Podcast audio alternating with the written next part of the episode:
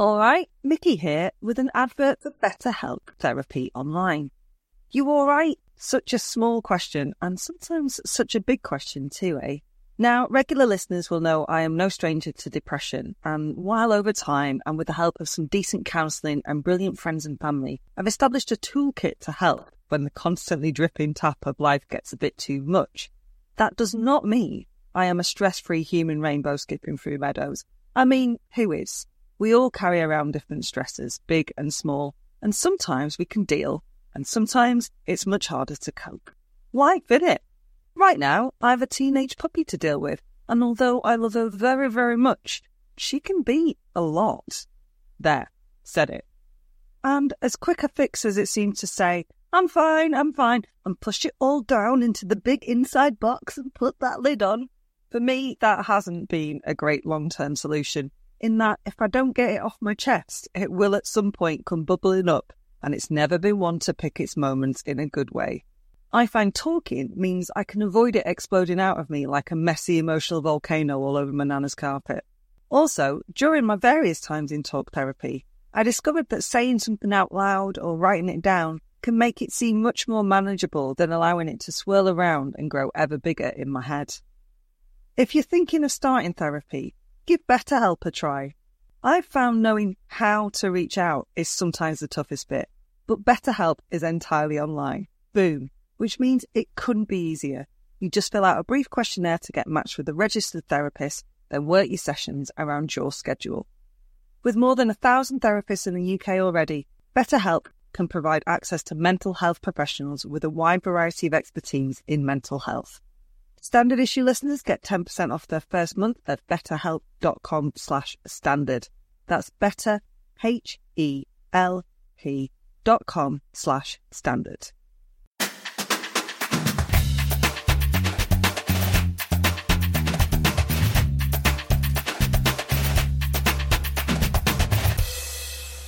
Standard issue for all women. Hello and welcome to episode 210 of the Standard Issue Podzine. I'm Mickey Noonan and last week I went to not one, but two gigs. Hashtag cool. What gigs? Went to see Jack White on Tuesday. Excellent. Ooh. Very, very good. Lovely time had. And then went to see LCD Soundsystem on Friday. I'd massively forgotten how much going to one of their gigs is like going to a rave, and I was a sweaty little piggy wiggy at the end of it. Mickey, I totally read what you'd written on social media as you'd had a lovely time at Jack Whitehall. And I was a bit like, really? Okay. this isn't exactly what I have Mickey aligned with in my brain, but, it, you know, why not? I'm not going to criticise people's choice in comedians because you know it's very subjective. Yes, it and is. you know you can just have someone who's not your cup of tea, and he's not my cup of tea. He is also the only person who's ever said to me, "Do you know who I am?" And I went, "No, but I know who that is with you." Interesting. Interesting. You've never told me that before. That's a good one. yeah, unlikely to go and see him at the Apollo if I'm honest. But Jack White, yes, please. That makes a lot more sense to me, to be honest. I'm Hannah Dunleavy, and I've a wee story for anyone who enjoys a strange coincidence. Is this a Yeah. small story or a story about we?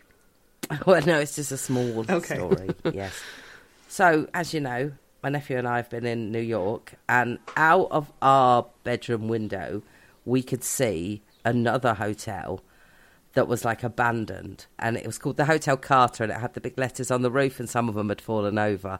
It looked very derelict, and almost immediately we started to refer to it as the Death Hotel because it just looked like a place that people had died. And after a couple of days, it occurred to me I could Google it and find out about the history of this hotel. Mm-hmm. So, and it has indeed been the site of many, many, many deaths. In fact, it was quite notorious. There's been a lot of murders there, and also a lot of high-profile suicides there, Oh. including the suicide of the writer William Lindsay Gresham, who wrote the book Nightmare Alley, which I don't know if anyone has heard of. It was made into a film by Guillermo del Toro last year, Oh yeah, I heard of the film. Mm. and was what I watched on the plane on the way over. Whoa! Wow. Weird coincidence. That means eh? you murdered all those people. That's Mm. how it works. I bet. I bet all of the doppelgangers were in that hotel, Jen. Probably. Probably. I'm Jen Offord, and I'm doing it right now. I just realised today that my laptop has a touchscreen. Answers on a postcard or tweet. How long have you had it for, Jen? Six months? Three months. Three months. If you have any idea how I would make use of this feature, apart from right now, I'm using it to uh, flick through a Word document, which is To actually- scroll, yeah. It's handier than I thought it would be when I wrote that bit of the script, if I'm honest. Oh, and to zo- zoom on Yeah, photos. yeah, I know. Zoom Zooming on my. Word document as we speak. So do you want me, to, me and Hannah to write this on a postcard or send it to you as a tweet? Just cover it off here and now, shall we? It's more useful than I imagined when I wrote this. Sort it. Later on, I chat radio phone-ins, privilege one-upmanship and toxic friendships with writer, broadcaster and mental health champion Natasha Devon. In Jenny Off the Blocks, I'm talking balls again, this time to one half of the. Sorry. This time Oh, to. balls are funny. This time to one half of the Two Girls Talk Balls podcast, Charlotte French, about the Women's Euro. Did you just say balls again? Balls. Got more balls coming up, haven't we, in, in Bush Telegraph? Anyway. Indeed, balls all over the place. And particularly today, let me finish. if you're listening, balls, balls, balls, balls, balls. if you're listening on Wednesday balls, because the Women's balls. Euro kicks off tonight, thank Yay! you. Yay Yay for balls. Balls. And in Rated or Dated, 1931's Take Your Kid to Work Day goes badly as we watch 2002's Road to Perdition. Well, there's an understatement. But first, something is rotten in the state of UK. It's time for the Bush Telegraph. Cue Sting. Bush Telegraph. Welcome to the Bush Telegraph, where no one is reeling from the news that Nadine Dorries doesn't know very much about rugby. Or anything. Imagine if she, like, one day just throws out an accurate fact. It would be astounding. I don't think we're in any danger of it happening, though. So, I will say in her defence, What?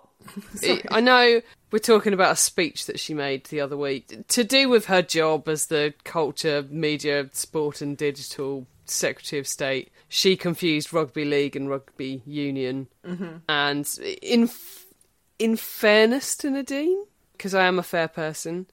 Even quite competent ministers have other people write their speeches for them. It's probably not her mistake, but she wouldn't have picked up on it because she's daft as a fucking brush. So there we go. Shall we move on to to something else? Shall we Happier move away from Nadine Dorries? No, I, I cannot. I cannot take you there. I'm sorry, Jed. I barely need an excuse to revisit Ed Balls dancing to Gangnam Style, but I do have a personal rule that whenever he says something brilliant, I treat myself to a little watch. also on Ed Balls day, obviously, I'm not a monster. April the 28th. Big, big day in this house. Anyway, it was nice to see Balls behind the Good Morning Britain desk this morning instead of the usual scrotum, aka Richard Madeley. And boy, did Balls deliver an understated corker, muttering, That's very hard, when Children and Families Minister Will Quince said he has to take it on trust what Number 10 has told me. Hmm, lols. It would be so funny if they weren't fucking up the country, eh?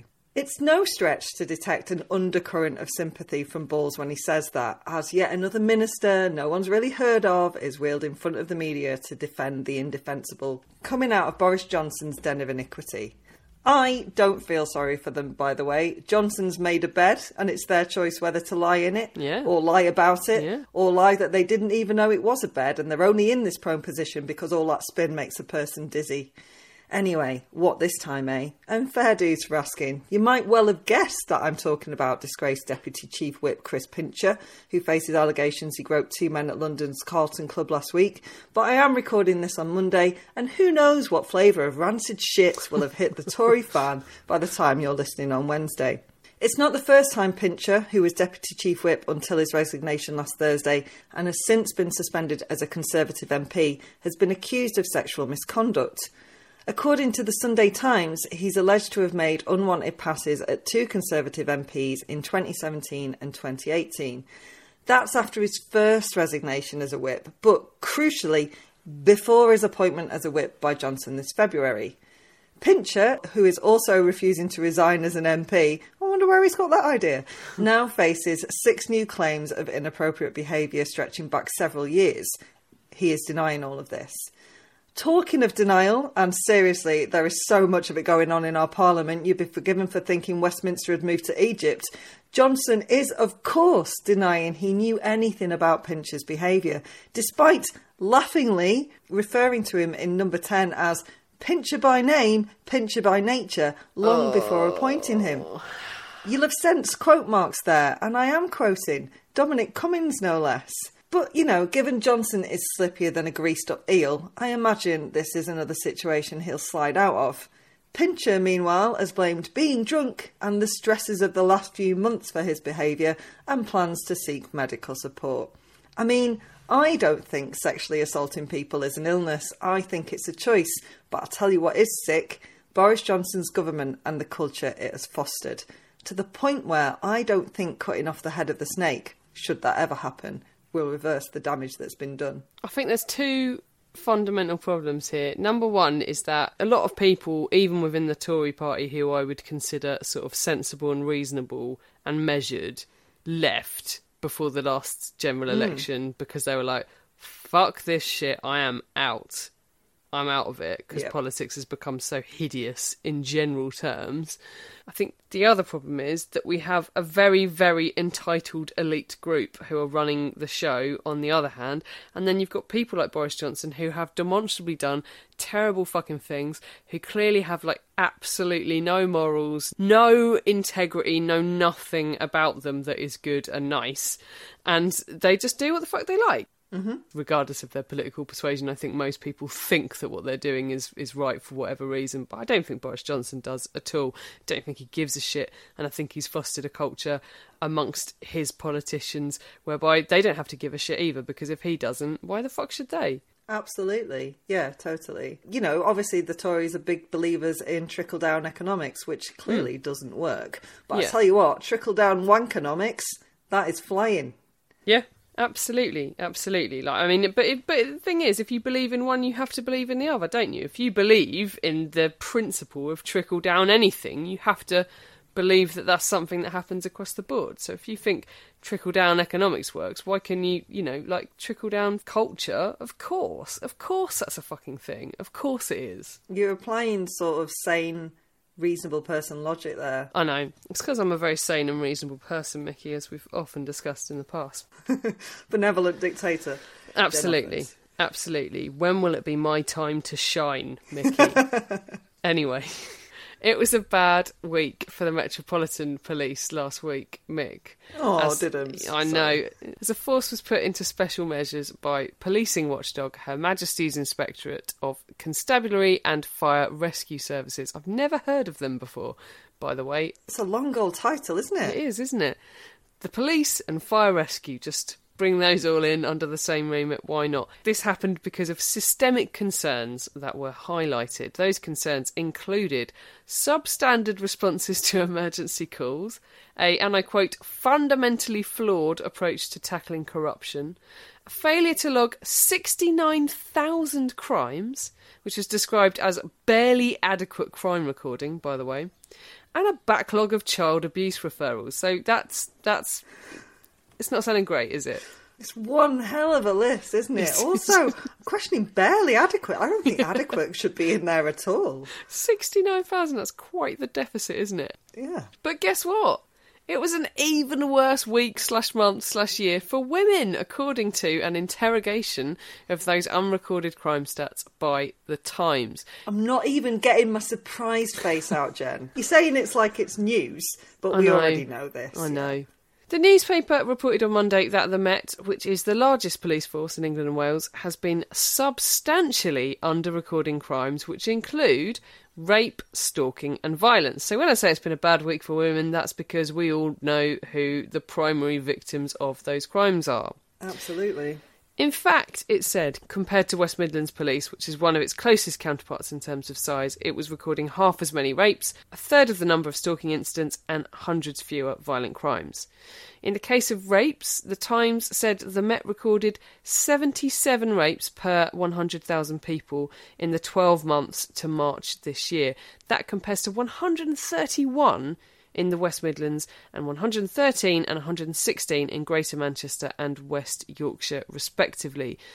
According to the article, anomalies in the Met crime stats has been noted in the past, and the former Met Commissioner Lord Stevens of Kirkwhelpington, which is quite the name, hmm. he said, I cannot believe that those other cities are so far worse than the Met because that has never been the case in the past. He did, however, concede that perhaps falling levels of trust in the Met What? could have led to. no way! Could have led to less people reporting crimes and possible difficulties in reporting crimes because of a reduced number of police officers. These are not, however, great excuses, are they? They don't cover the Met in glory either way, really. No, I, I don't think that's a get out of jail free card, if you No. excuse the pun. Oh, I like that. In fairness to the Met, though I'm not going to feel a huge amount of sympathy for them here, they are by no means the only force to face criticism in the last week. In fact, they were one of six forces to be placed in special measures, including Greater Manchester, Cleveland, Gloucestershire, Staffordshire, and Wiltshire. One of the reasons cited by the watchdog for the problems that have necessitated the action against the Met was an influx of young and inexperienced staff as part of a national recruitment drive after huge austerity cuts to the force.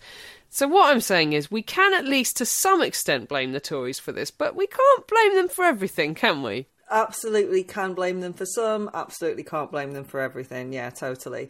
Also, being put in special measures does sound a bit like being made to sit on the naughty step. Well, I don't know what it actually means. Like, I guess what it means is they write them a letter and tell them they're very angry about what they've done, or, or, or you know, they're, they're disappointed in their performance. Kind of book your ideas up, Sonny Jim. Yeah, and then they sort of keep an eye on them and mm. ask them to report to more specific measuring criteria or whatever. But what happens if they don't Yeah. do it? It's not like they're all going to lose their jobs, is it? Her Majesty's Inspectorate of Constabulary and Fire Rescue Services has gone one, two, don't you make me say three. Don't you make me say three, the Met. Two and a half. Thing is, they're currently looking for a new commissioner, aren't they? So you would hope that whoever replaces Dame Cressida, Dame Dick, if you will, Stick and balls heavy this week. It's a real sausage fest. Who who is this confident person who's going to be like, oh yeah, I can sort this shit out? I mean, I feel like their work is going to be pretty cut out. Yeah, because if we're going to talk about trickle down economies, etc., etc., that is a lot of trickling to do, isn't it? It's a big old beast, the Metropolitan Police. That is a lot Yeah, of people, some of whom who have been posted for like decades. It's a lot of culture to change. totally. Uh, we've discussed how the number of bad apples means that it is probably the barrel that needs, you know, looking at. Yeah. Mick, would you like some good news? Fuck yeah! Okay, well, we head over to the world of sport for today's good news. And that news is that the Rugby Football Union, not the Rugby League, just to be clear on that. All right, has- Dorries. Yeah. Has announced its intention to professionalise the Premier 15s, that's the English top flight women's league, over the next decade. In a new strategy document, the RFU details how it plans to start work from the 2023 24 season onwards, setting out a model to become financially sustainable. Over the next 10 year period, it anticipates investing around £222 million while recouping around £174 million in revenue.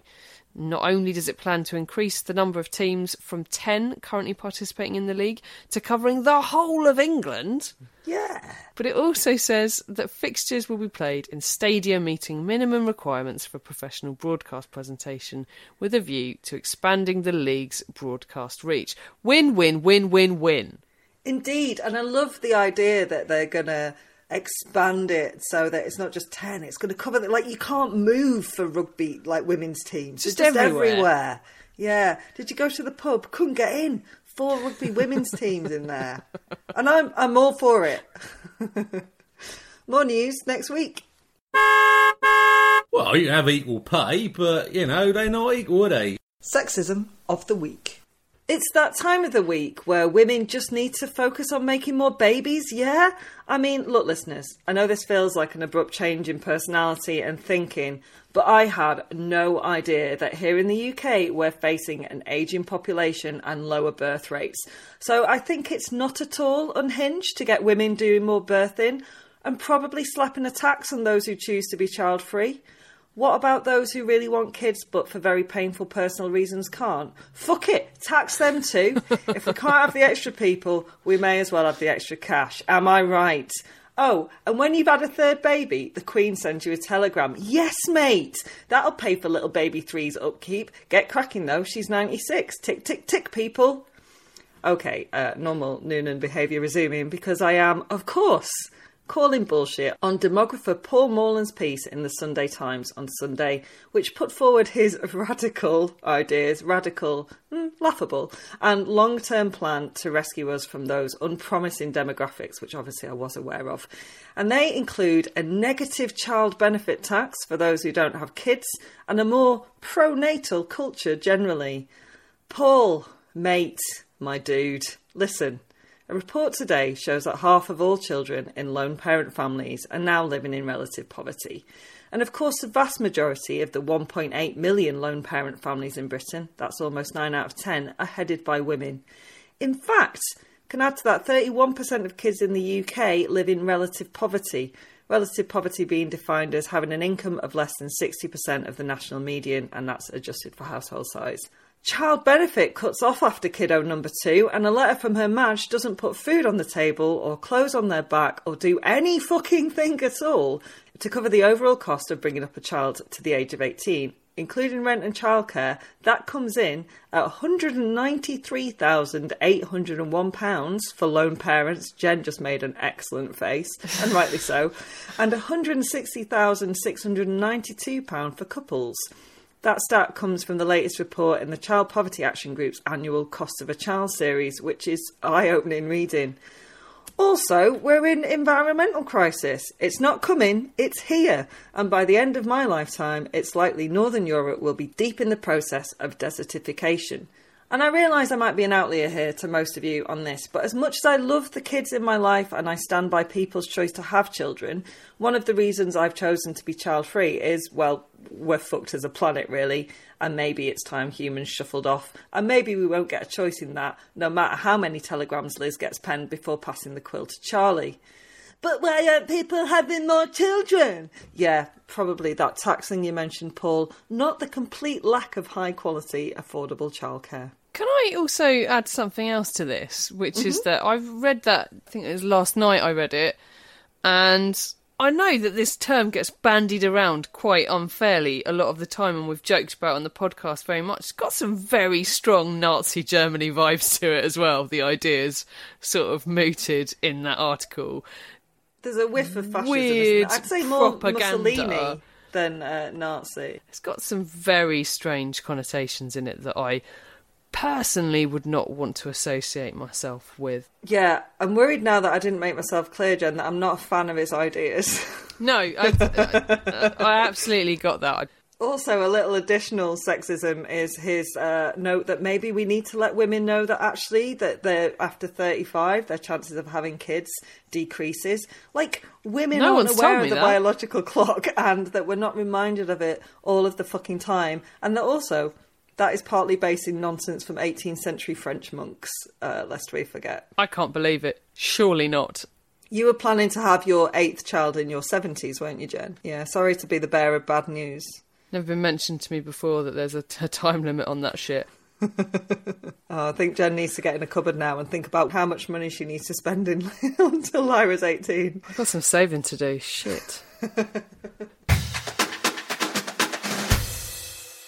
Hello, I am joined by writer, broadcaster, mental health champion, and excellent woman, Natasha Devon. Natasha, hello. Hi, thank you so much for having me. As a fellow opinionated woman, I would like to know on a scale of one to white hot fury, how angry you are about now? Just so angry all the time, but also knackered. That's the thing. Uh-huh. I found myself on my radio show on Saturday having a conversation with a British man in which he said, with his full chest, the right to abortion was misandry, actually, because a woman should not be allowed to kill a man's baby. And I was just like, I don't know if I've got the energy for this. Mm. And yet I also know I have to find the energy from somewhere. But it's that thing of you know, like at the Women's March, there were kind of women's libbers that had already done the marches in the 70s and they turned up with signs that said i can't believe we're having to do this shit again. Yeah totally. We're those I women get it now, now. yeah. Yeah. Yeah. My evergreen sign that just says fuck this shit. It's an equal opportunity sign it really is.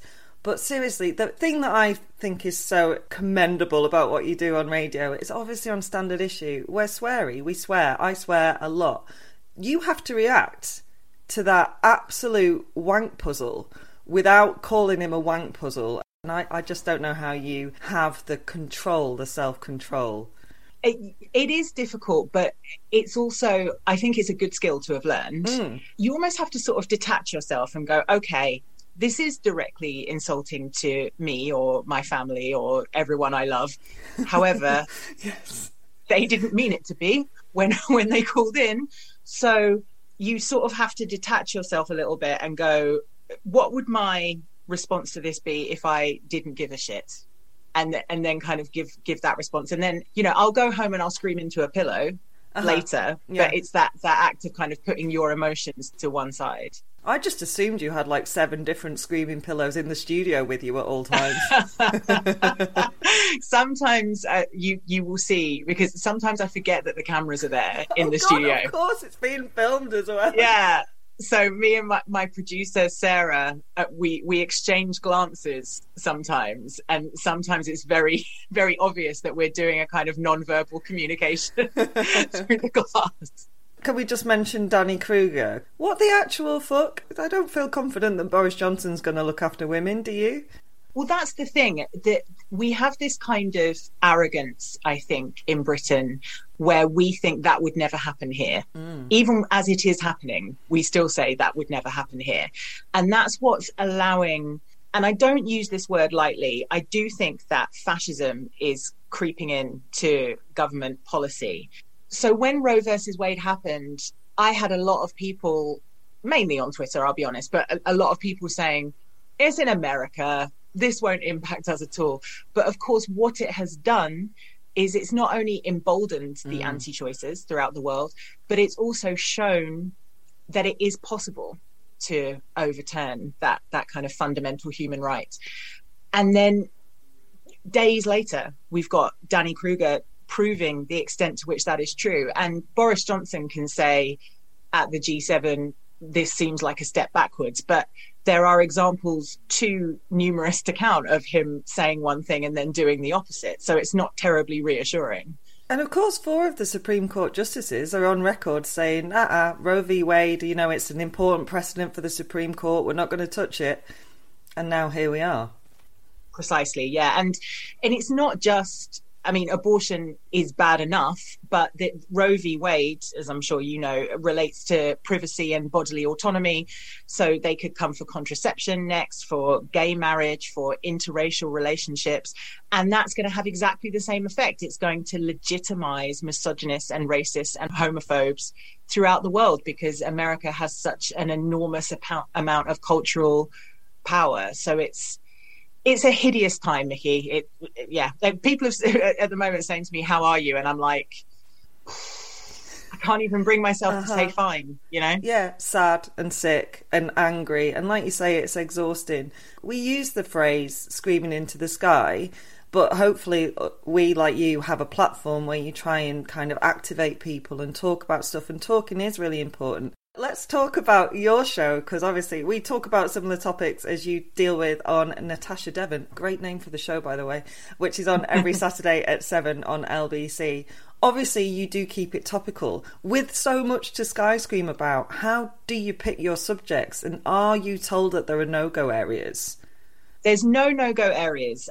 This is the thing, like as long as you're following the Ofcom rules and as long as there's good evidence for what you're saying, mm-hmm. you can pretty much talk about whatever you want. Obviously, they do want it to be relevant to the news that week and there should be a news story to hook it on. But that I have to say is the great thing about working at LBC because you know, I have had people say to me, Oh, how can you possibly work at a radio station that once employed Nigel Farage and, and Katie Hopkins? And I'm like, well, first of all, they're not there anymore, and there mm-hmm. there are good reasons why they're not there anymore. But uh, second of all, I'm only in charge of my show those few hours a week, but I am also in charge of it. You know, Yeah, so yeah. no one's telling me what to say. There's no editorial line, there's no agenda. And there are a wide range of voices, and there are people whose views I disagree with. But it's it's a novelty for me because I have written for newspapers before where it's, you know, I've been told you can't say that. I've never been told I can't say anything on LBC. The only reason I would be told that is if it was, you know, libelous or I was just completely pulling it out of my ass. Yeah. so as long as there's evidence, you you can say it. Um, and in terms of picking the topics, I mean, it's it's difficult because often there's you know seven things that I want to talk about, but um, how it tends to to work is the first hour it's you know the main story of the day but we're on at, at seven devon at seven. And so we'll try and come up with an angle on it that's a little bit different to just purely a reaction to this story. Yeah, totally. because that's what's been that's what's been happening all day on on the station. So sort of try and come up with a unique angle. And then after the first hour that's when you can get into you know things that have caught your eye that are maybe further down on the news agenda you put yourself out there, and I'm aware that you get a slice of shit from various dick spittles, but instead of talking about those, don't want to give them any more airtime, I'd like to focus on a positive. So, what is the most surprising, nicest thing you've ever had from a caller? Oh, I I tell you what, actually, the nicest thing I've had is this guy rang in and he described himself as an old white man. Uh, and I'm I'm going to guess from his voice that he was maybe late 60s, early 70s. And he said, I think we were we were talking about sexuality. I was talking about being bisexual, and I was talking about pride and uh, you know the different identities within the LGBTQ spectrum. And he said, "I just never thought about this before, but the way you've described it to me, I get it now." And it's that it's those moments that you go, "Yes." yeah. And that's it. That's exactly going back to those people who were like, well, why would you want to share a space that used to have Farage and Hopkins in it? It's like, well, there's no point just talking to our echo chamber. that's the thing and and actually i think it has been a good exercise for me because before i got the show on lbc i think i was in a bit of a silo as are we all mm-hmm. you know. And so there were things that i just thought this is so obvious. There's no way that anybody could ever disagree with this. And you very quickly find out that no but you know having to justify and explain i think is a good is a good thing because it makes you realize why you believe the things that that you believe you know? Totally, totally agree. Finally, just on the radio show, can I just say how much I enjoy the LBC landing page for it because it's got a series of screen grabs of you mid passionate flow and it's lovely stuff and it made me giggle this morning. I just, I've got one of those faces where I cannot hide what I'm thinking. I would be so rubbish at poker. I remember going to a, a meeting once at Parliament, and my friend and fellow campaigner was sat next to me.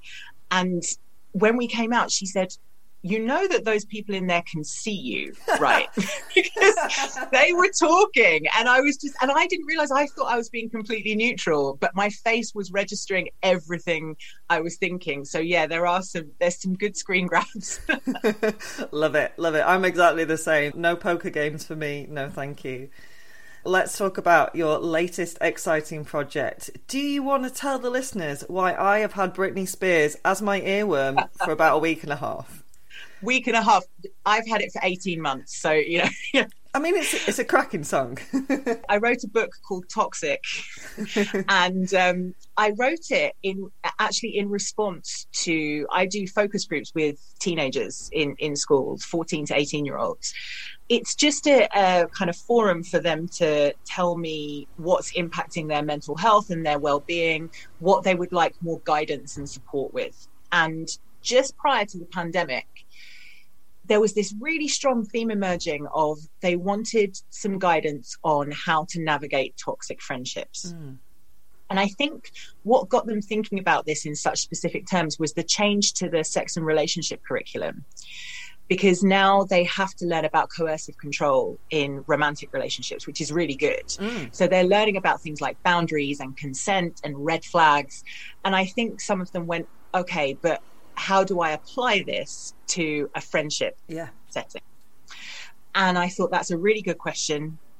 But it's so nuanced. What I would normally do is I would create a lesson plan around that and start taking it into schools. But it wasn't clear cut enough, I don't think, to be able uh, because it's so kind of multifaceted. So I decided instead to write a novel. Now you've written non-fiction before, dealing with those similar topics because obviously you do go into schools and you talk to kids, young adults about this stuff. How different was the process making it fiction?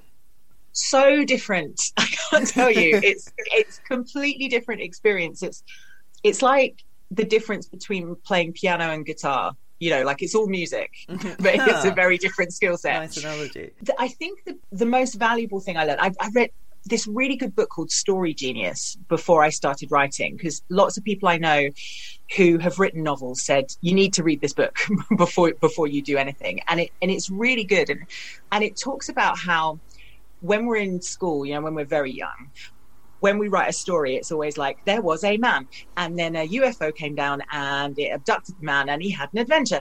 And in Story Genius, they're kind of going, okay, but we're meeting this man part way into his story. So, what are the experiences and traumas and prejudices and, and biases that he is bringing in before we even get started? Mm-hmm. So, that was, I think, the biggest lesson that my heroine, Luella, is almost 18. So she's had nearly 18 years on the planet before we even meet her.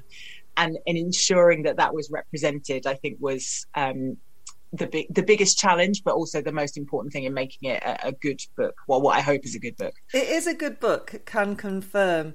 Because Toxic is a young adult novel, but this absolutely full grown adult, mm, don't always act it, but I am, uh, was totally nodding along in recognition with a lot of what Luella goes through with Aretha, her best friend, in inverted commas.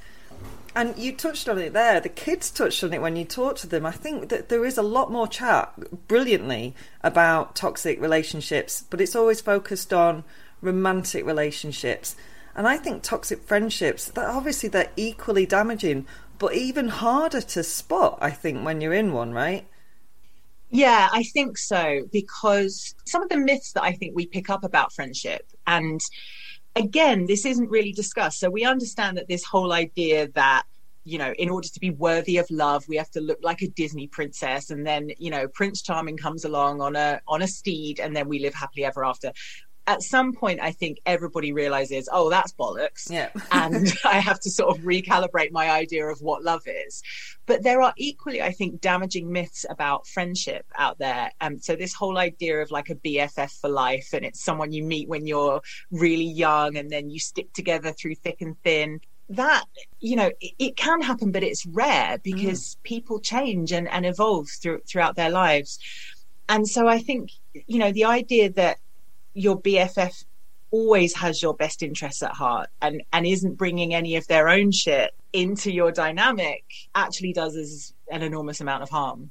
I couldn't agree more and I think for for kids today for young adults today it's even harder. You're in that stage of your life where you try, you don't even know who you are. How are you supposed to know who they are? And yet you're supposed to support everything they do and believe everything they say. When they again don't believe everything they say because they don't know who they are yet. All of that complication. But there's no space anymore because they're always in your pocket. You can't have the space that maybe we could have from friendships when we were younger. Mm. And that's actually another thing that came through really strongly in the focus groups is that young people had a lot of anxiety around who got to own the narrative.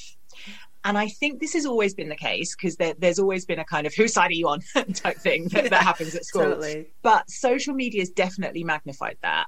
That they were already thinking in advance, how is this going to be reported mm. online and how am I going to come off? So it's it's affecting their behavior because they're living through the anticipated lens of the social media story, if that makes sense. Yeah, it's so sad. There's so much pressure there. Because, you know, even as a, a woman in her 40s, I have to remind myself the only person's thoughts that you can control, Mickey, are yours. That person who you've just tried to be really nice to could go away and think you're a cunt, and you've got no control over that.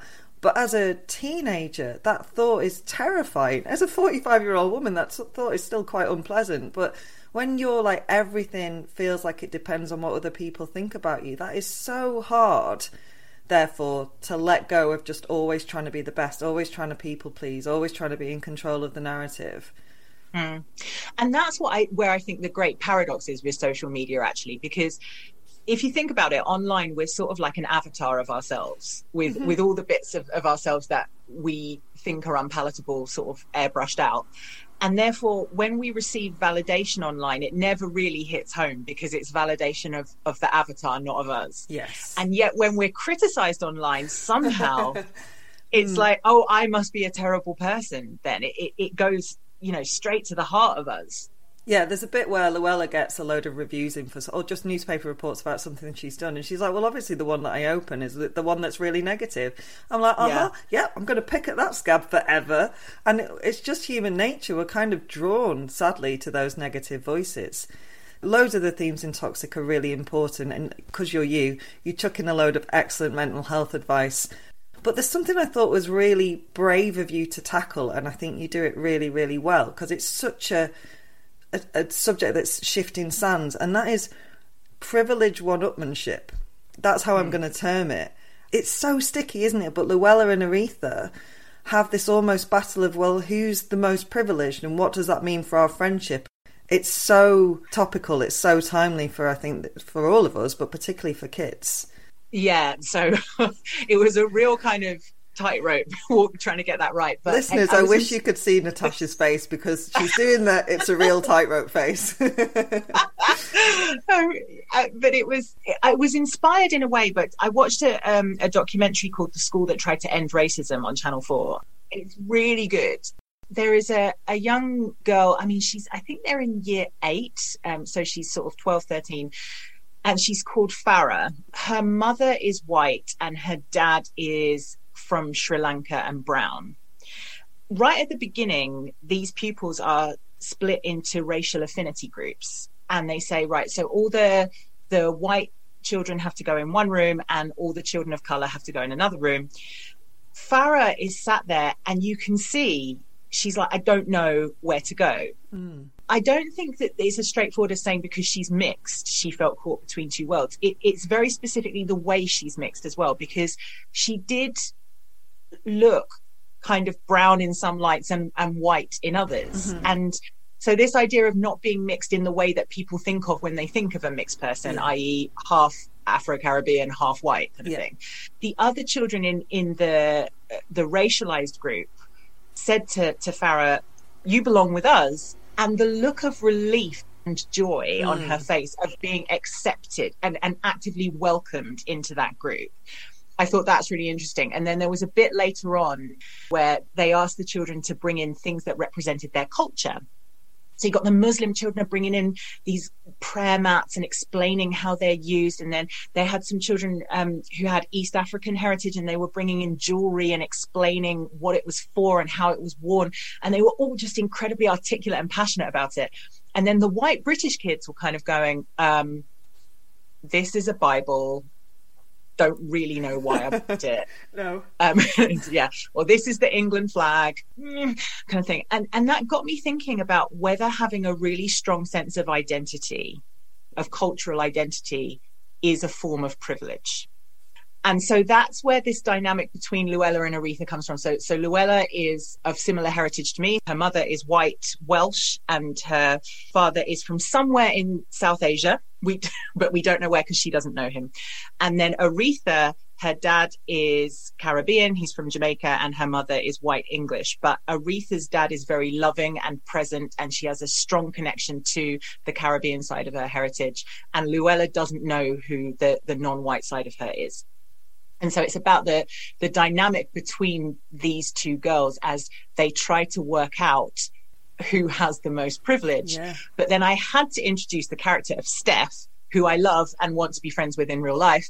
And she is a, a dark skinned African black woman who is very politically engaged. And the, her role within the book is to, to anchor this all in a really solid set of principles. Because what I didn't want people to think was that I was going, oh, you know, but white people can experience racism too. That is totally not what I'm saying in any way, shape, or form. That does not come across. No. okay, good, good. Um, so, so Steph is there to go. You know, privilege is a thing, and hierarchy of privilege is a thing, and, and critical race theory has value. And here's some principles, and then the two of them kind of take what she says and, and interpret it in, in their own way. That was such a long answer. Sorry. But it was a good answer because I think it has to be long because this thing isn't.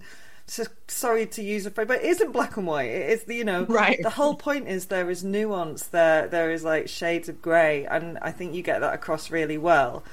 Toxic is published by UCLan and it's out on July the seventh. Natasha, you're not one not to finger a pie. What else are you up to? What a brilliant way of putting it. Um, so I have um, I have a non-fiction book coming out in August for teenagers, all about how you don't have to choose between your grades and your mental health. Um, so look out for that. And then there's a, a follow-up to that coming out next year, which is all about social media and tech um, for young people.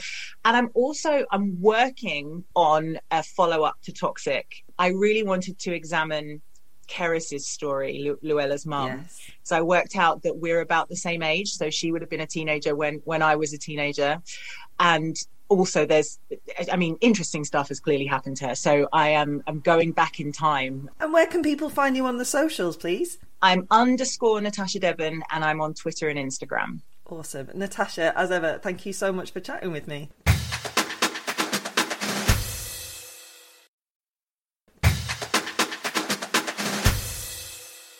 You play ball like a girl! Go on, do one, kid. Jenny off the blocks. I'm joined by Charlotte French, the funnier half, she's asked me to say, of the Two Girls Talk Balls podcast. Hello, Charlotte, how are you doing? Hi there, I'm really good. I'm really happy to be here, chat about the Euros and all things women's football. Did you know, because I've only just learnt this fact, it is the Women's Euro, not actually the Euros. And I know this because I recorded an advert for The Guardian the other week and it flags up, don't say the Euros, say the Women's Euro. And I was like, oh, right, I, I never knew that. Didn't know it. I did not, but I tell you what, UEFA are really hot on all that copyright stuff, so I can imagine them being battering the Guardian over the head for sure. Charlotte, let's start with the obvious question.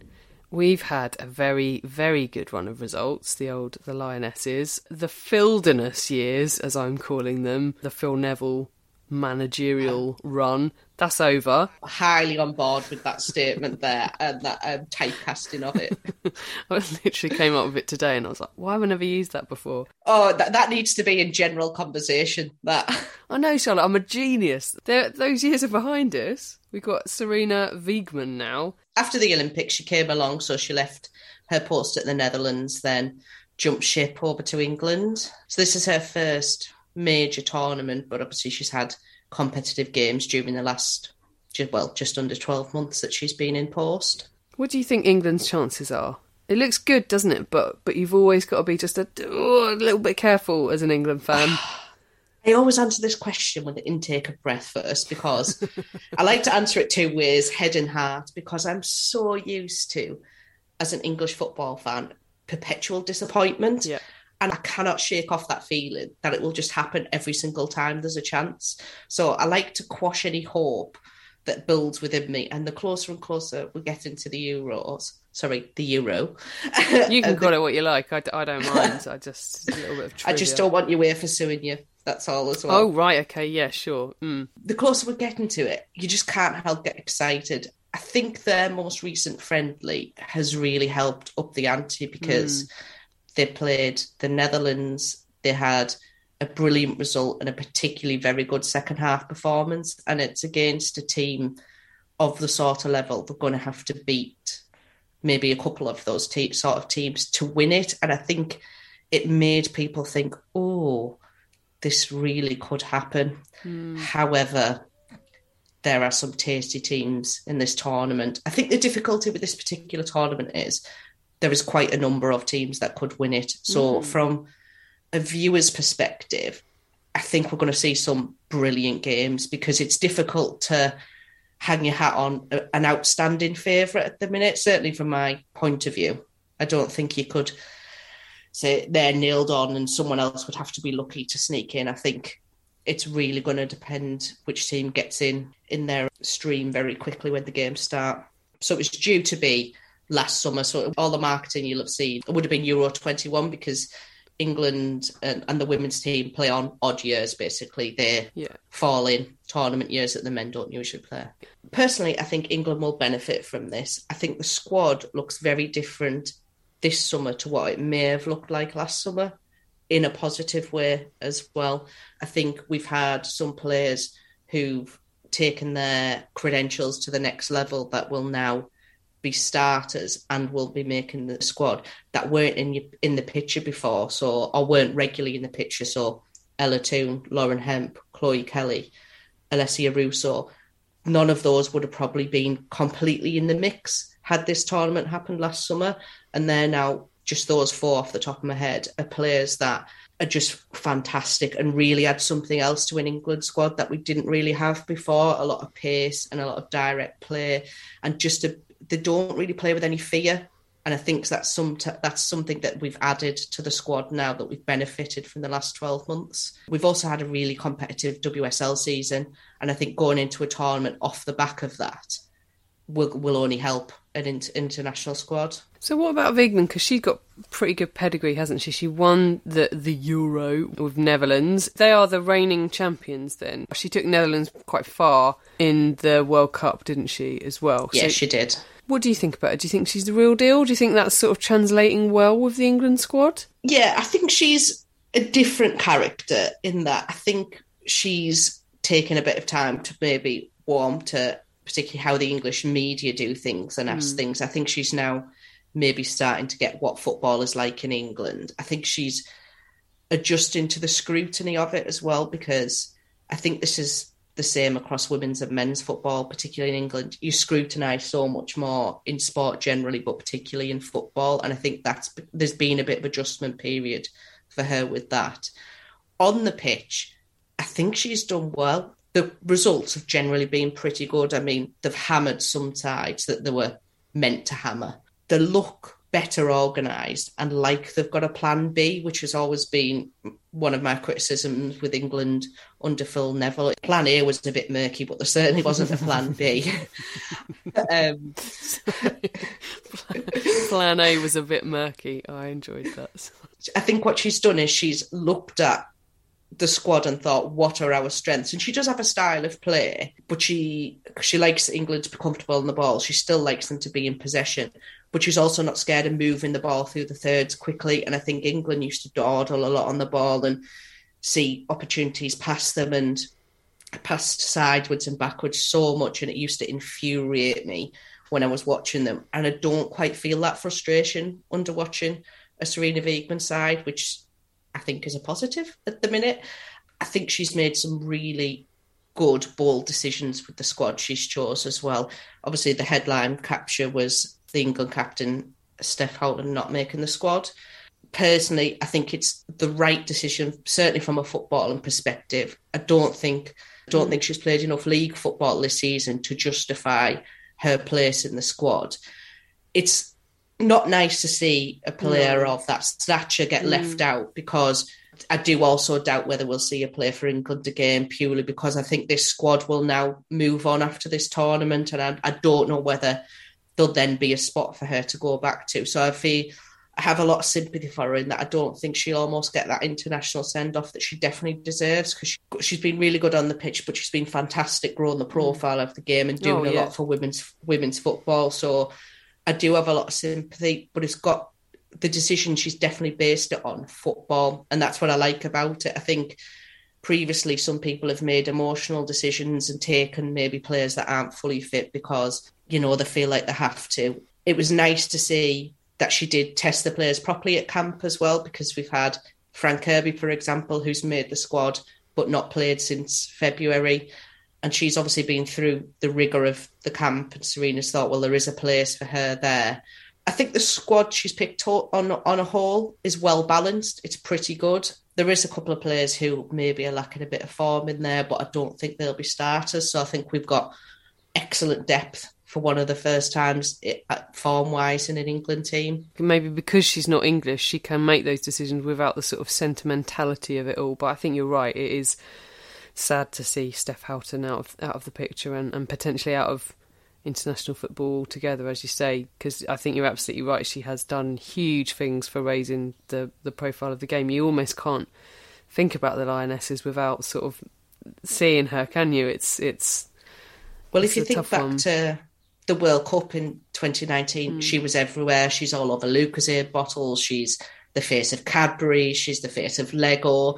All these huge organisations who want to you know, try and buy into women's sport that way, have chosen her as the figurehead of it. So mm.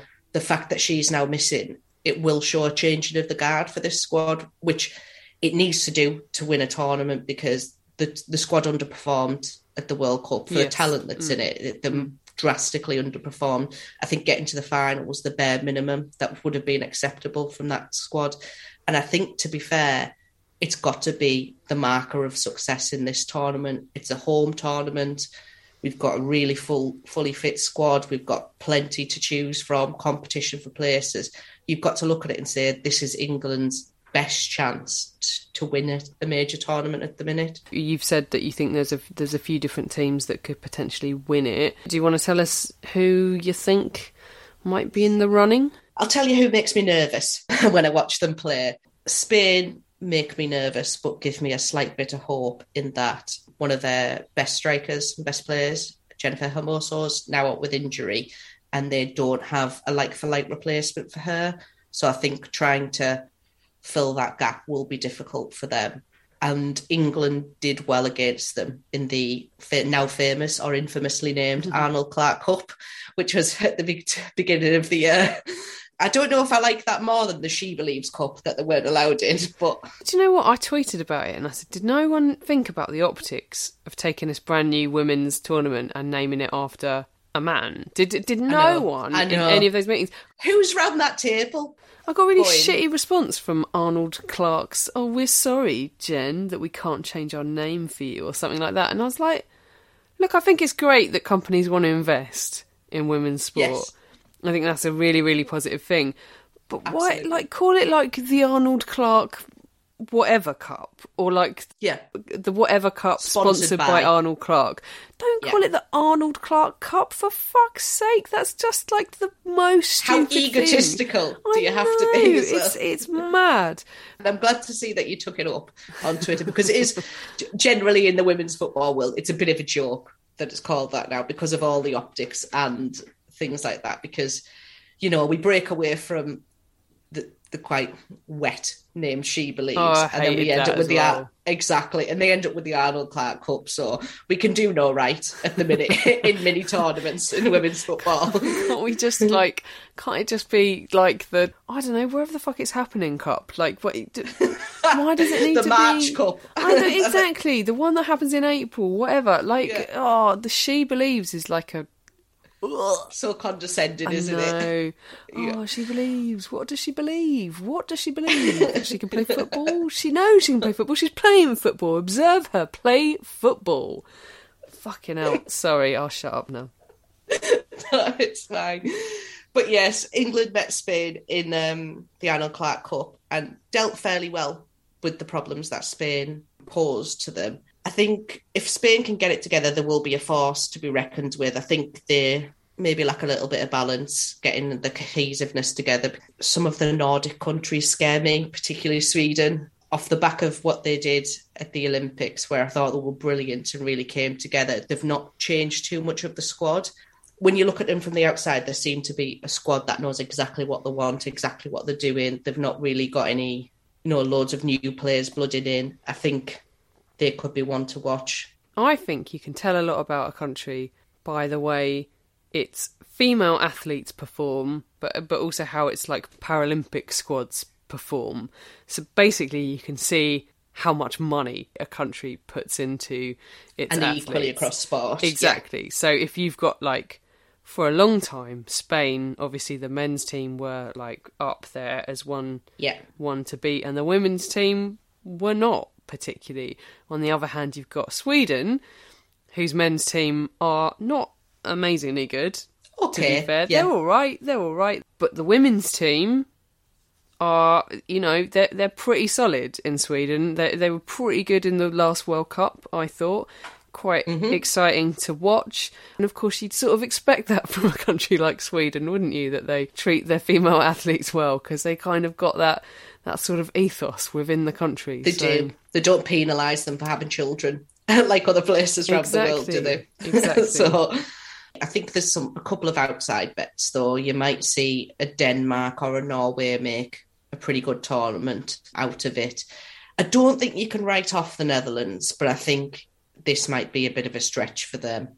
I'm undecided about France, so just for a bit of background, France have been having a bit of turmoil getting ready for this tournament. One of their best players, Henry, who plays for Lyon as well, has had a really serious falling out with the French coach, he's Mm. been left out of various squads.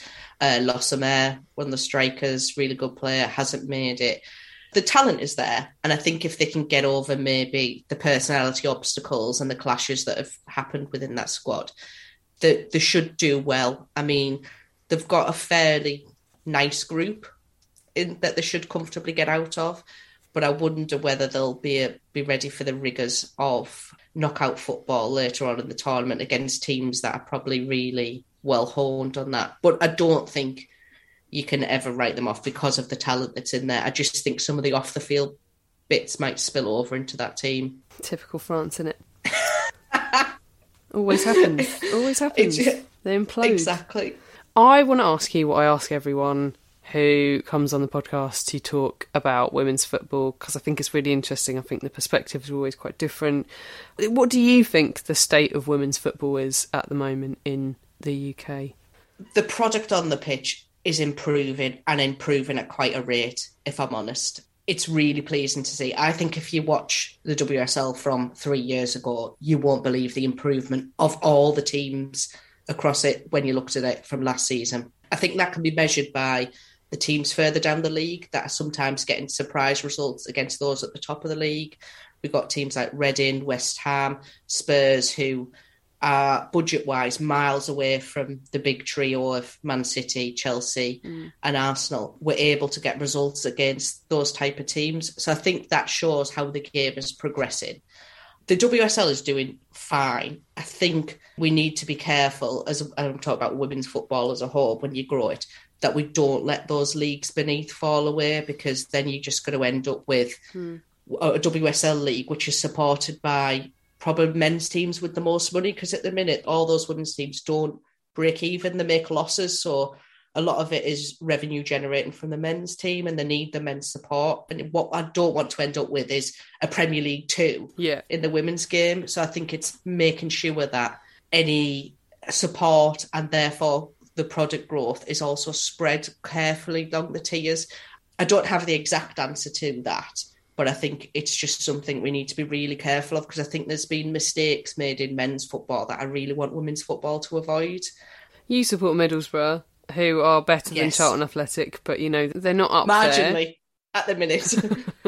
So you will feel the pain that I feel that the men's system is set up where basically everyone beneath the Premier League is just a feeder club for Yeah. the Premier League and really like unless you get bought by a billionaire basically your your chances of ever competing in, with the big boys are just they grow increasingly tiny yeah, basically I think the best you can hope for when you're you support clubs like we do Mm. is for promotion and you get a bit of time in the Premier League. That's probably, and you might be lucky you get a cup. I Mm. think that is generally all we can hope for now because I think the breakaway teams who often play in Europe just dominate that area of football.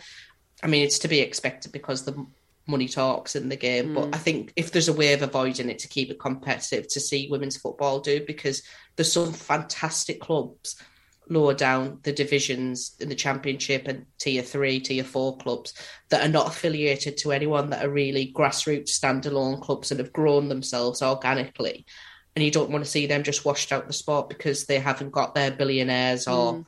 anyone who really wants to invest in them. And I think that's the responsibility of the FA, and particularly to look after that pyramid properly. Yeah, absolutely. Can you tell us a little bit about your podcast, please? The Two Girls Talk Balls podcast, which you present with Tamsin Connor.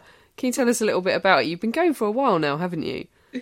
Yeah, so first started up as that kind of a just a World Cup short series, and I joined it shortly after the start of the WSL series that year, so towards the end of 2019.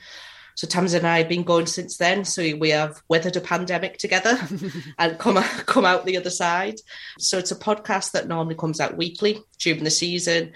It's sort of a review preview of mostly the WSL, but if there's other bits going on of note, we'll also try and give a nod to them.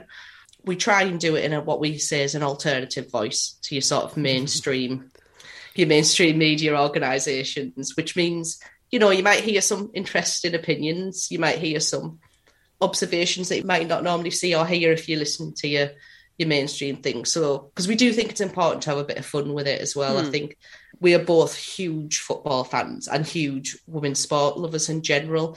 And while there's lots of issues with inequality in sport and lack of funding and all the other bits and pieces alongside all that, we also think it's really important to enjoy it as well. It's got to be about having fun. So we do like to have a bit of fun with it. And then just to open the game out to everyone else, just maybe if you haven't watched much women's football or if you're not sure if it's for you, it's, you know, not not too heavy in that you can get into it without having to know the ins and outs of every team. So that's that's the balance we're trying to strike to open it out to more listeners. Yeah, I mean, I think you guys are great. I really enjoy listening to podcasts. I don't know. One of the things I love about football is I think there's quite a lot of humour in it. I think for some people miss out the humour sometimes. I think they're so busy trying to tell you who's done what this on the pitch. You can just have a bit of a laugh because there's some hilariously stupid stuff that goes on. And why aren't people laughing and joking about that? I don't know, maybe you disagree, but I, it's not this scientific thing that people would have us believe it is. It's just, it's just some people It's kicking a ball around exactly. the pitch. Pe-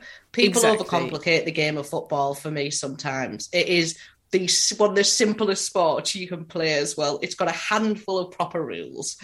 You can enjoy it of varying different standards. Like it doesn't need to be X times leads X amount of chances lead to a goal. I don't need the ratios of that, and I'm certainly not interested in it because you just want to enjoy it for what it is. Okay, so we can find Two Girls Talk Balls on, on the usual podcast platforms. Yes, where you usually get your podcasts is how we, you know, before we get shouted at by anybody. Our producer will just say, just go with that one. We're also on Instagram at Two Girls Talk Balls. You might see some funny little videos, particularly throughout the Euros there as we're travelling to games. Mm-hmm. And we are pretty active on Twitter at TG Talk Balls. You can always get involved in bits and pieces of conversation and little bits we've got going on there. If you want to see a little bit more about what Tamsin and I do independent of each other, my Twitter handle is cfrench09 and Tamsin is at Connor underscore Tamsin. And she, uh, she will like me for saying this. She's Tamsin with a S, not a Z. Makes her very angry with a Z. So if you want to introduce yourself, definitely tweet her Tamsin with a Z. Who, who's spelling Tamsin with a Z? That's not how Tamsin's Oh, spelled. she gets it all the time. Oh dear. She gets a lot of Tasman as well. So we have a joke about that, a lot of Tasman. Well, you can listen to Charlotte and Tasman, Tamsin, sorry, on the Two Girls Talk Balls podcast. I'm really looking forward to hearing you guys over the Women's Euro. Thank you so much, Charlotte, for joining me. Thanks for having me. Having a great time.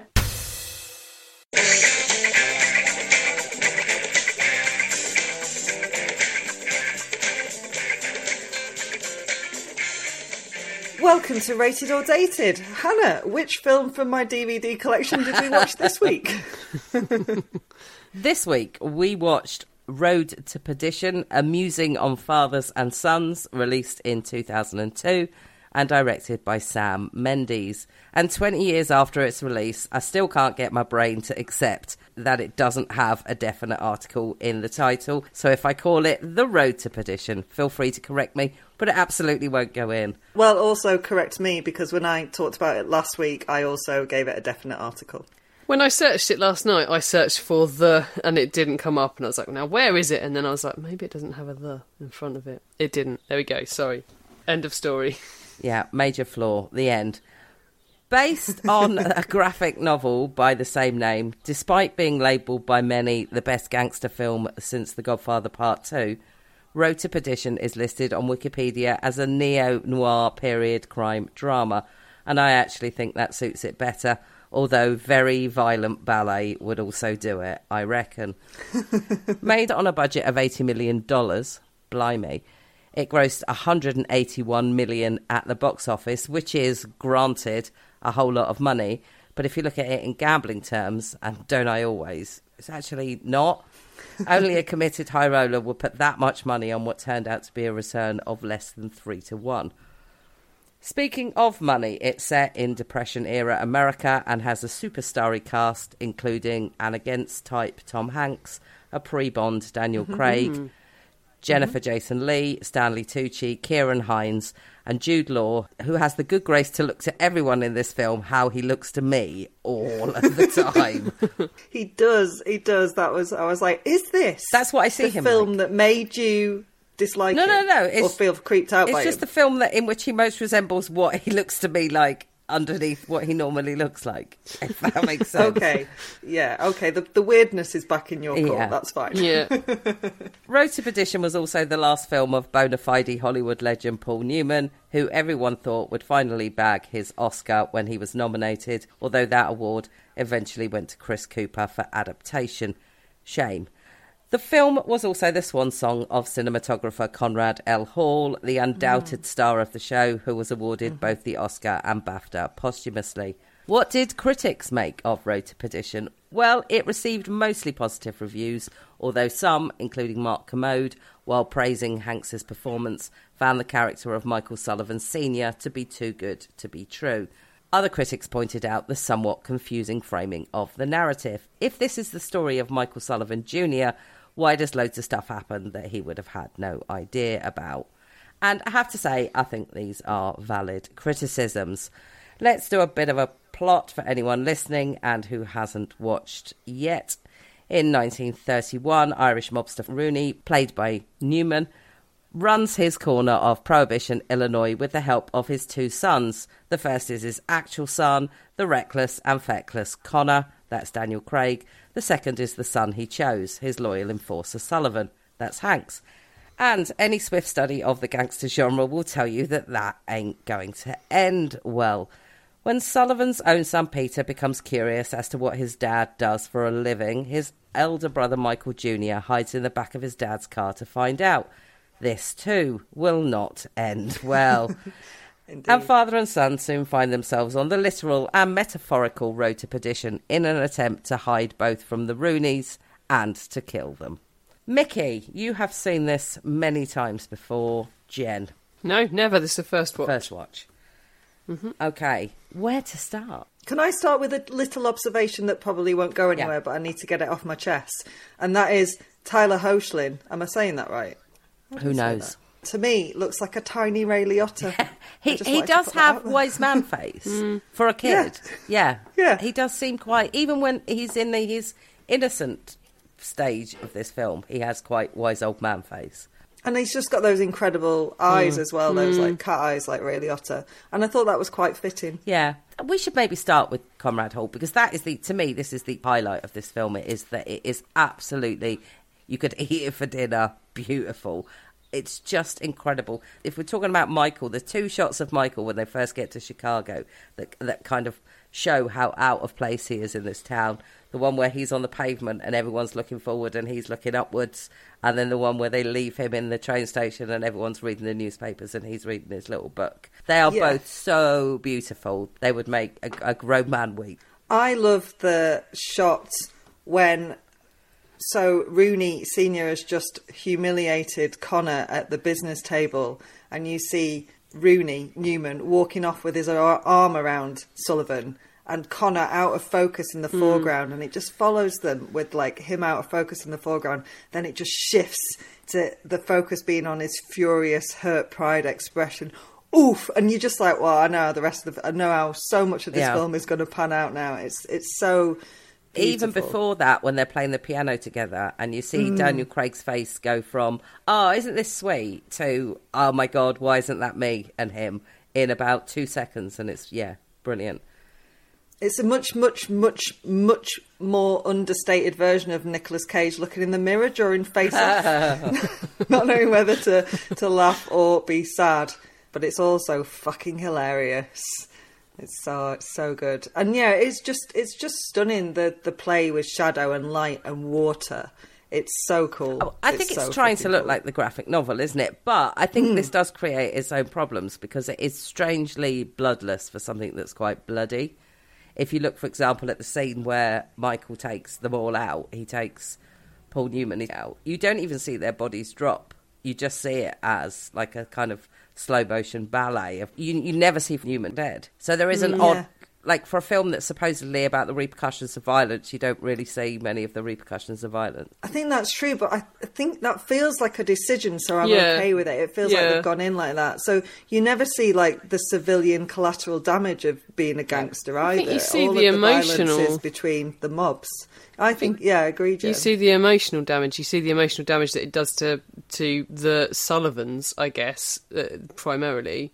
Yeah, I think you're right. I think there must be a decision. That's why um, I was wondering what the certification was. Is it like an artistic choice, or is it a let's keep the let's keep the age limit younger, if that Mm. makes sense, so more people can see it? I don't know. I think Hanks and Mendes both wanted to keep the violence to a minimum, from what I Mm. read around it. Yeah, quite possibly. I mean, it does.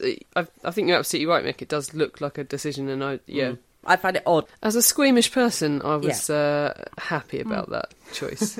And I guess actually the the blood that we do see, the the real slash of red that we get to see is spoiler alert, Sullivan's death, right? Yeah. Yeah. Yeah. So it has quite a lot of impact because that is the first time you've seen Yeah. actually that much blood. What is surprisingly impactful about this is that, I mean, you know where it's going right from the start because you get a sense of it. From the title. Yeah, exactly. From the opening thing in which he says he's on the road for five weeks, so you even get the time limit, and because of the way just Sod's Law things play out, do you know what I mean? You know this has kind of Hmm. come down to a thing about Sunj. But also, that Hank's being shot in the window, you also know that Jude Law's behind him because he's pulled that trick with reflections in the glass twice before. Like Yes. Daniel Craig can't see Oh, the that is boy. a glorious Can't shot. see the boy, but you think he can see him. And then again, using Jude Law, he's looking at the photo of the family, but you can't see them because his reflection is coming back at you from the Mhm. glass. So you know, I mean, you know it's going to be there, but you're still like, fuck, when it happens.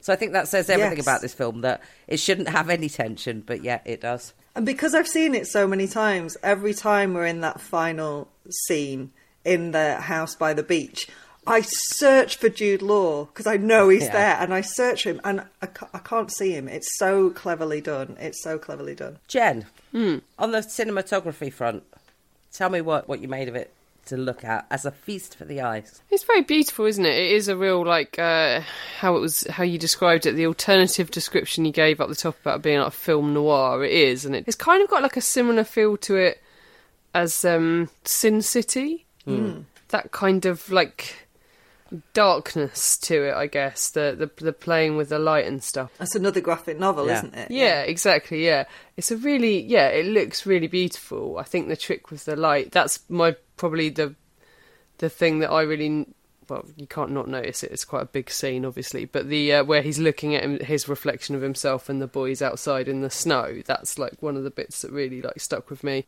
And now you've said it.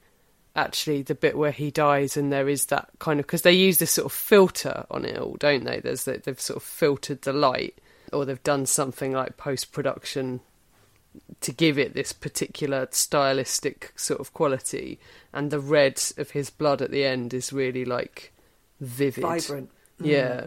So yeah, I think it looks absolutely beautiful. Did I love, love, love the film? Mm, no, maybe not. But like, I didn't. Mm, well, we'll come to this. But I thought, like, it, it artistically speaking, it looks incredible. Yeah, absolutely. I've just thought of another really cool reflection scene because, like you say, Hannah, it's kind of bloodless, even though a lot of deaths occur, Yeah. but they tend to happen off screen.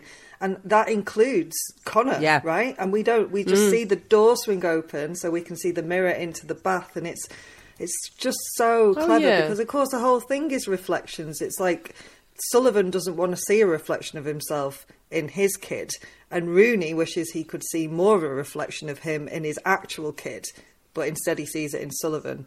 Did There that is- make sense? Yeah, it did. Yeah, it did. Yeah. Which I suppose brings us to Tom Hanks because I, I, I can see the point that, although I think he's great in this, because it's sort of coming through the eyes of his child, he is somewhat sentimentalized by it.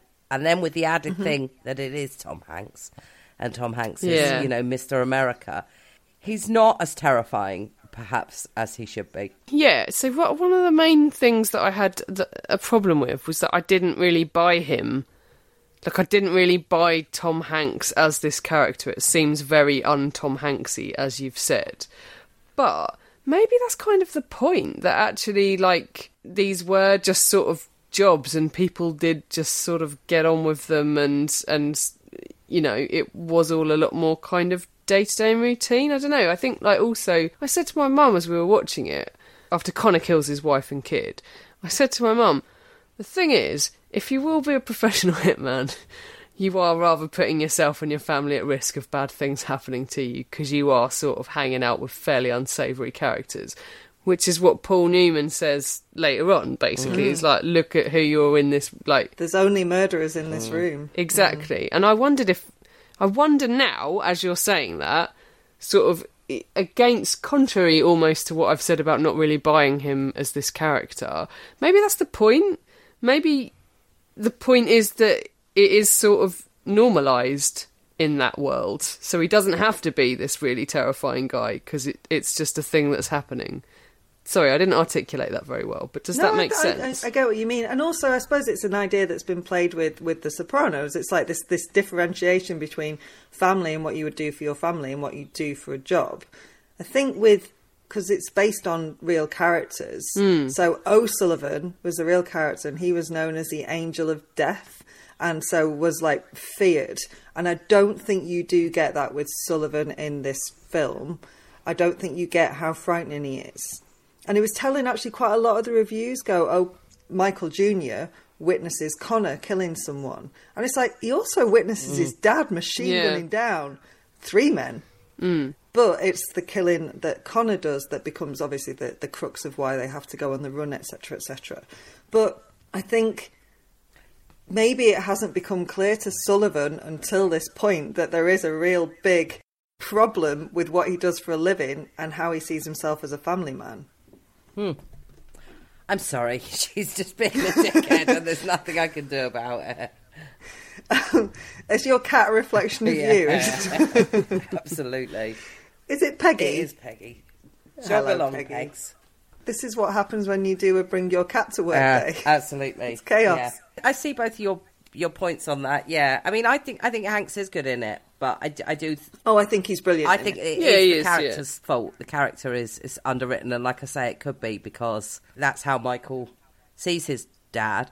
But the problem is that it's not entirely, like I say, it's not entirely shot through Michael's eyes, Hmm. which makes this story slightly, yeah, more complicated. I mean, I think some of the things it does brilliantly, like there's the bit where he leaves Michael in the car and he says, If I'm not back in half an hour, go to the Methodists, don't go to Father Kelly or whatever he's called. That sentence immediately sums up all the shorthand is there for this whole community is drenched in this. The church is Yeah. involved in this, like everybody is drenched in this. Bits of it like that are done. The economy in the way it's written. And yet it still finds time for some lovely old lyrical chat for Paul uh, Paul Newman. Yeah. Yeah. I really love as well that they made the decision not to show Al Capone. Yeah. Yeah. Because they filmed a scene with him in it and then they cut it at the last minute. And I think that's so cool because I think the threat of Al Capone is massive. But he only says Al once. That's it. He doesn't even say his full Yeah. Mm-hmm. name. He just says Al, and that's it. You know. Because I said to Gary, I was like, oh, who do you think he's going to see when Sullivan goes, I'm going to go to Chicago, there's a man I work for there. And he went, Big Al. And I was like, "Mm, nope. Little Stan. That's not his name. Frank, anybody got anything else to add? I found the music a bit irritating Felt a little bit like when you watch American documentaries and they play that like sort of bed of music, and you always feel like you're reaching some sort of crescendo, even when you aren't. It felt a bit like that to me. Do you know what I mean? It's like, but obviously that's not what the music is like. But it's there for. It's like it's constantly building tension, and it. I think that's the point, isn't it? Because I the know, but it was- situation they're in is really tense. But you found it too manipulative. Yeah, uh, it felt a bit too laboured to me. I think it is very stylized, though. I guess the Yeah. whole look of it. So therefore, the sound is as well. I am. I'm probably not a great person to talk to about this film because I do just full on love it. I guess my only criticism is there aren't many women in it. But Yeah. then I guess it's Yeah. a thing of the times and what the subject is that. I don't think That's it. I don't. was. I don't think it really matters. You know, we've talked about other films before like that. It's it's not. It's a story about a son and his dad, isn't it? Ultimately, so yeah, there is room for women in that story, obviously, but I can see why, given the subject matter and obviously the context that it is within a mob setting or whatever, I can see why there aren't that many women in it. Yeah, it's more a worry for me that most of my film collection I have to make that comment. Because everything you watch is like gangster Wang adjacent. heavy. So, you know. Although, although I will Yep. say uh, uh, about the ending, obviously, you know, there is that. God, how how is this going to happen? The only way this kid could live is if he actually does the thing his dad doesn't want him to do, and it's really terrible. And but then it's sort of a bit upbeat, but then really terrible. And then when he pulls up in that car, honestly, every time I go, I really hope he's got that dog with him. I really hope he's got that dog with him. I just need something to get me through the end of this film, and he does indeed have the dog with him. Poor Michael Jr. I mean, Yeah. he's seen some shit, man. Yeah. He really has. So, on that note, rated or dated? Rated. Yeah, I'm a rated. Yeah, I think it's. I, I don't think it's dated. So yeah, it's, you know. Yeah. What are we going to watch next week, Jen? Well, guys, changing the tone slightly from that. Next week we're going to watch Men in Black. I've never seen it. Have you not? Ooh, bit of Tommy Lee Jones. You know, I'm already I'm a big fan of that. Wiki Wiki Wild. That's the wrong film. Sorry. Jen, get his name out of your fucking mouth. We were at a place on Saturday and there was a DJ. Just it was just like a cafe place, but there's a DJ, and for whatever beat he was using underneath everything, it just sounded like at any time he was going to play a Will Smith track. Just all of the songs sounded like it was going to go Will Smith at any point.